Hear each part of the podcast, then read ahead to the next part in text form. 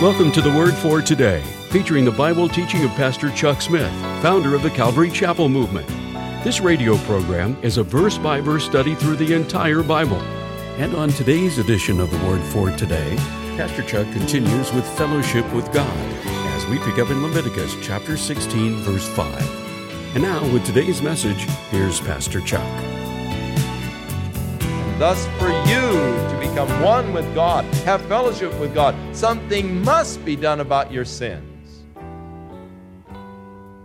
So no man can really have fellowship with God apart from Jesus Christ. The cross of Christ is to them that perish foolishness, but to us who are saved thereby it's the power of God, whereby I've been cleansed of my sin, so that now I can come to God through Jesus Christ. So the 16th chapter is absolutely a fabulous chapter to study. As you see Aaron the high priest going in, sprinkling the blood before the mercy seat, making the atonement in the holy place for the uncleanness of Israel. And that was with the blood of the bullock and then going back in with the blood of the goat. The two goats, they cast the lots. One was for the Lord, sacrificed as the sin offering, but the other one, the scapegoat. These speak of the twofold work of Jesus Christ.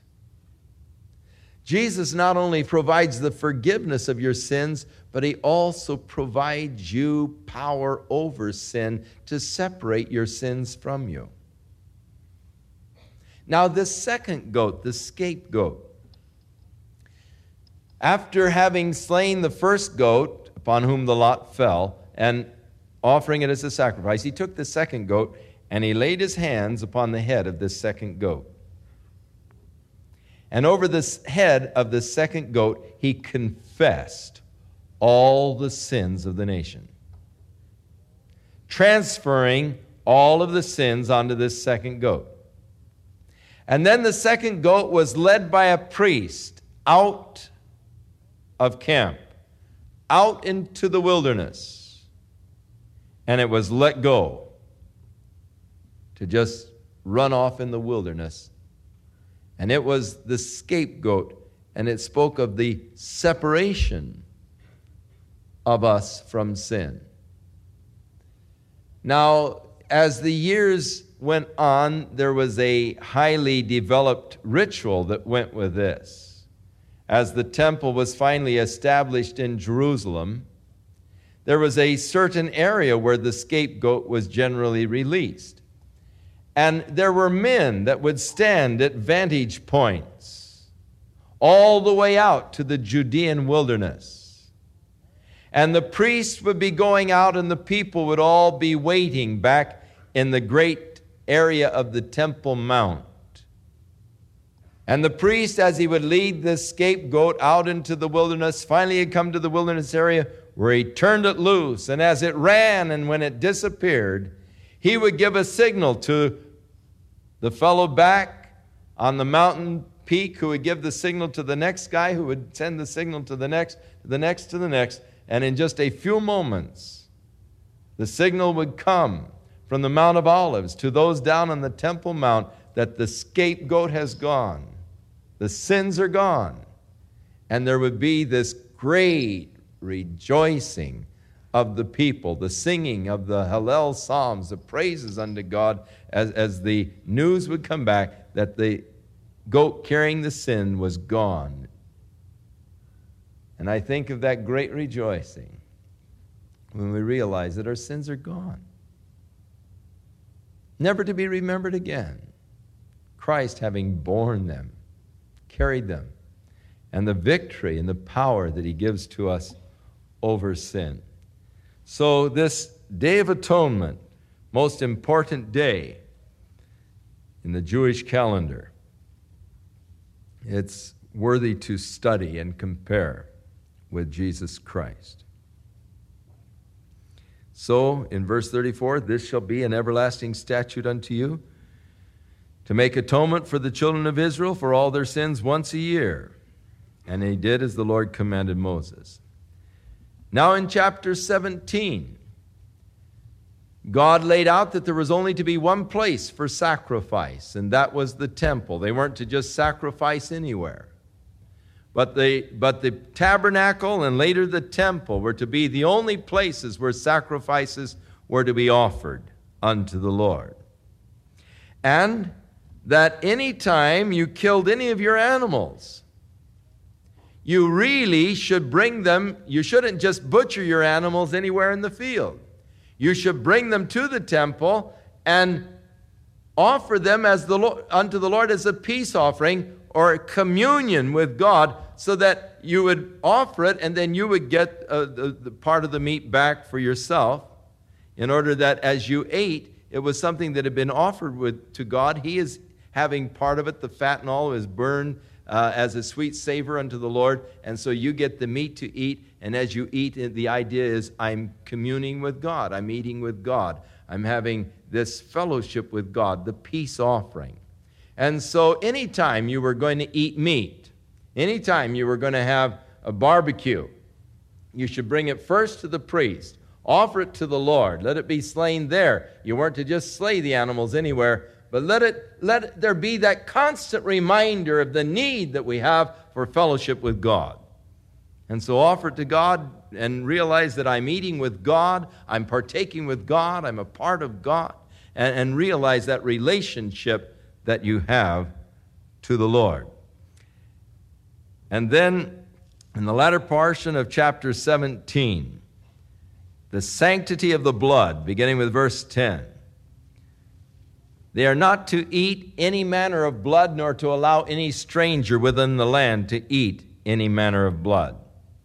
For God will set his face against that person and cut them off from the people. For the life of the flesh is in the blood, and I have given it to you upon the altar to make an atonement for your souls, for it is the blood that makes the atonement for the soul. Therefore I said unto the children of Israel, no soul of you shall eat blood, neither shall any stranger that sojourns among you eat blood. And whatsoever man there be of the children of Israel, or the strangers, and so forth, that hunts and catches any beast or fowl, that it may be eaten, he shall pour out the blood and cover it with dust. For it is the life of all flesh, the blood is for the life thereof. Therefore I said unto the children of Israel, ye shall eat the blood of no manner of flesh, for the life of all flesh is the blood. So the respect for life, and then, of course, the realization that the blood was that which brings the covering for sin. Chapter 18. Here we find the term used over and over again, for I am the Lord your God. So God wants a holy people. He tells them how they are to walk with him. For I am the Lord your God.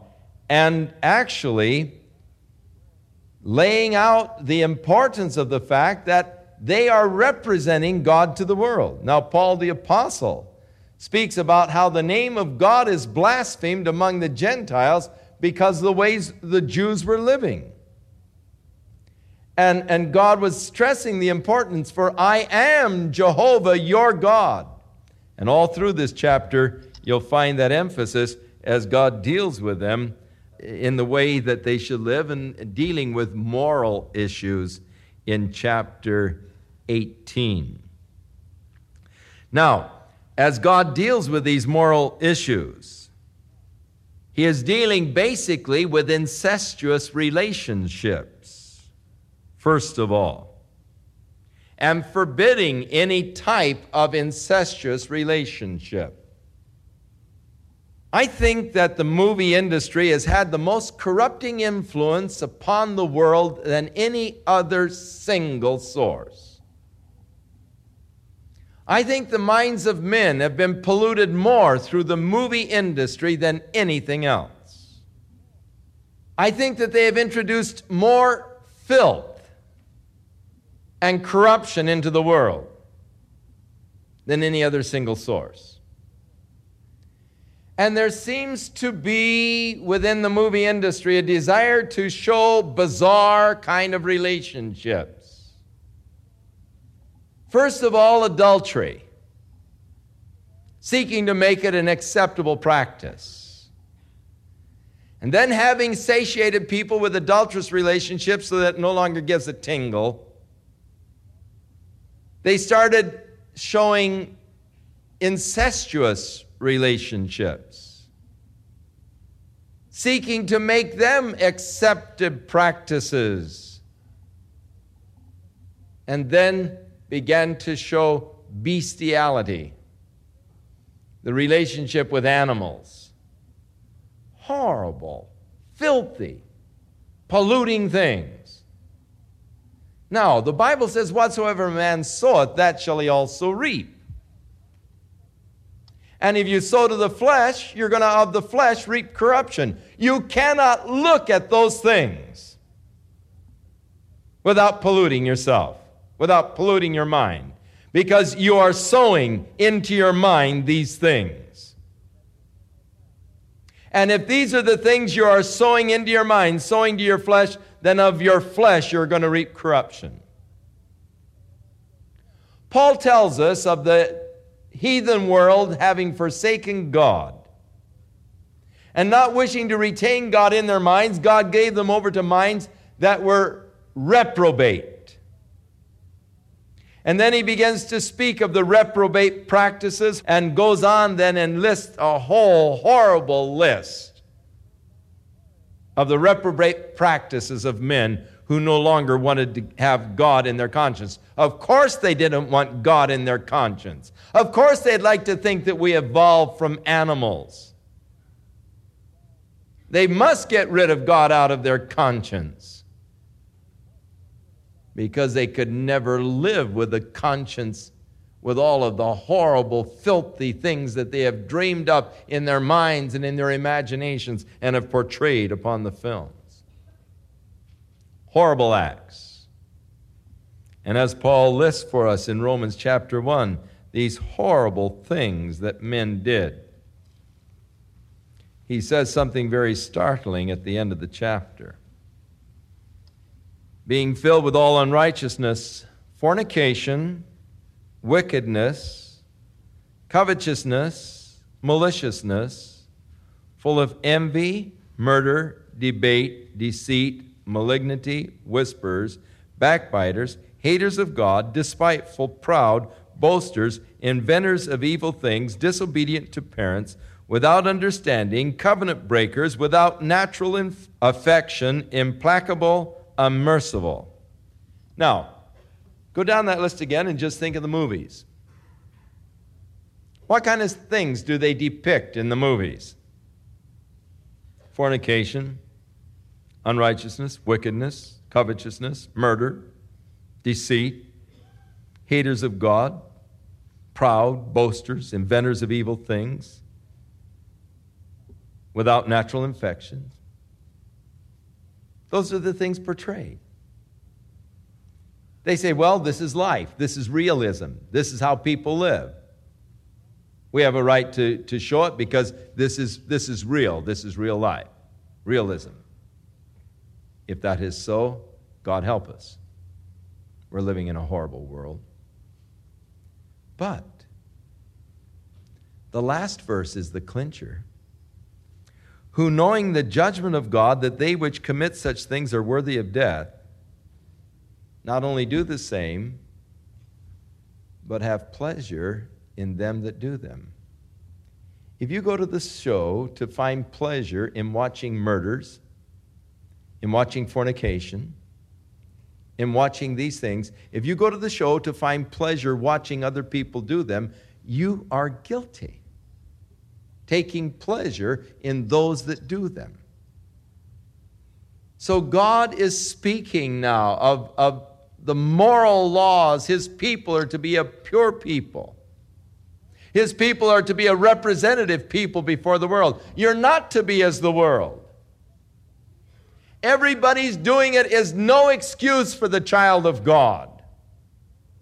You're to be separate. You're to be different from everybody. He is the Lord your God. And your life is to be separate and different. And if it's not, then what do you really have? Surely not a true relationship with God.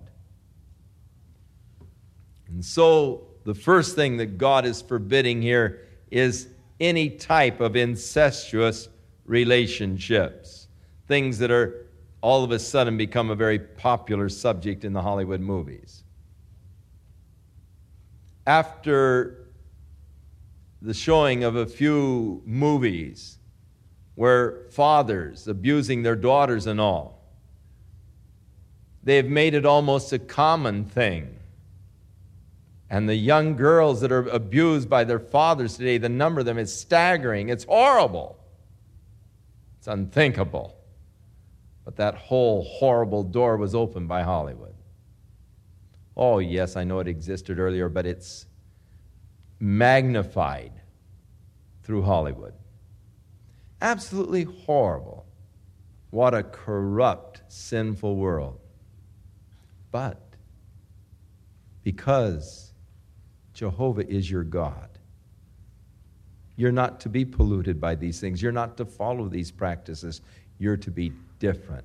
And the theme all the way through chapter 18, for I am Jehovah, your God. And you'll find that he says it some 14 times as he emphasizes this truth.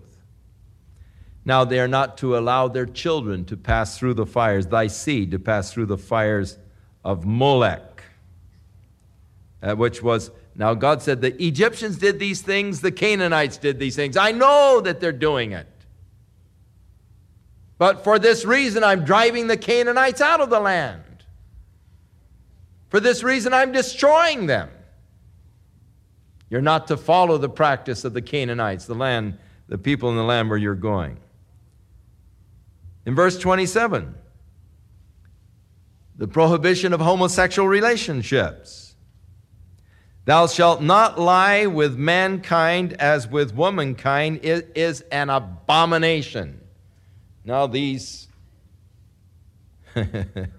I know where I am. I'm just trying to frame the word for these characters who are trying to pass themselves off as ministers and so forth who are advocating homosexual relationships. In verse 23, bestiality forbidden. Defile not yourselves, verse 24, in any of these things, for in all of these the nations are defiled, which I cast out before you. The land is defiled, therefore I do visit the iniquity thereof upon it, and the land itself vomits out her inhabitants. In other words, the land itself is so sick of the corruption that is going on within, ultimately the land itself vomits out. I wonder, Jesus, it was interesting, said, when the Pharisee said, Lord, rebuke your disciples, when he was making his triumphant entry, he said, I'll tell you something. If these disciples were to altogether hold their peace, these very rocks would cry out. I wonder how much the land really knows. God said to Cain, the blood of thy brothers, the ground crieth out unto me, where your brother's blood was spilled. Now God says the land vomited out the inhabitants of the people. So sick were their practices. You see, there is a point of moral decay that once a nation reaches that point, it can no longer exist. It's gone beyond the point of return, and the nation can no longer exist. It's going to crumble and fall. And let me tell you something. The United States is awfully close to that point. Now God, in speaking of these things, said to the nation Israel, if you will obey my commandments and do them, then I will make you great. But if you forsake them, then you're going to be cursed in the city, cursed in the fields, cursed everywhere you go. God said righteousness exalts a nation, but sin is a reproach to any people. And God's cry against Israel and the reason why she had to fall was they have forsaken my laws, they have forsaken my commandments, and they've gone after their own ways. And I'm sure that as God looks at the United States today, his cry is much the same. They have forsaken my ways, they've forsaken my laws. They've forsaken my commandments. And the land is about to vomit out its inhabitants because of the things that we have allowed, sitting back and doing nothing. And so the land is defiled. Therefore I visit the iniquity as the land vomits out her inhabitants. Now, verse 28, that the land spew not you out also when you defile it, as it spewed out the nations that were before you. For whosoever shall commit any of these abominations, even the souls that commit them shall be cut off from among their people. Therefore shall ye keep my ordinance, that ye may commit not any one of these abominable customs which were committed before you, and that ye defile not yourselves therein, for I am Jehovah your God. The repetition.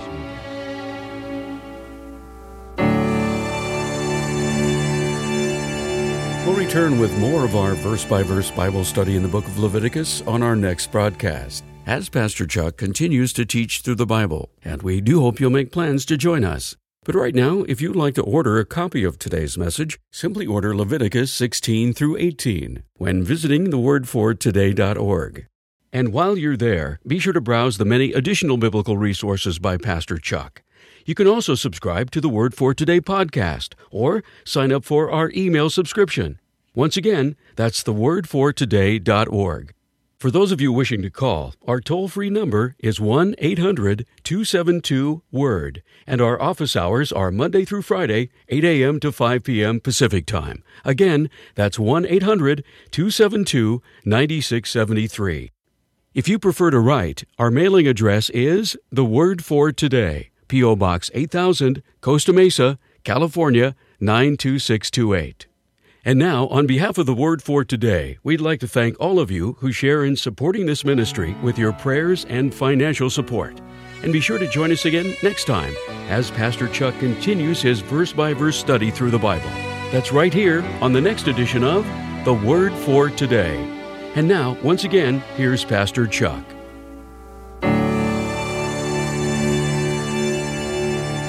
May the Lord be with you and bless you and keep you in His love and grace. May the Lord watch over you, and may you be filled with His Spirit and walk in the strength and in the power of the Spirit of God as He anoints you day by day. May you be enabled by Him, alert unto the Lord in these last days when the world around you is walking in its drunken stupor. May your mind and heart be clear, sensitive, God and to the things of the Spirit. In Jesus' name.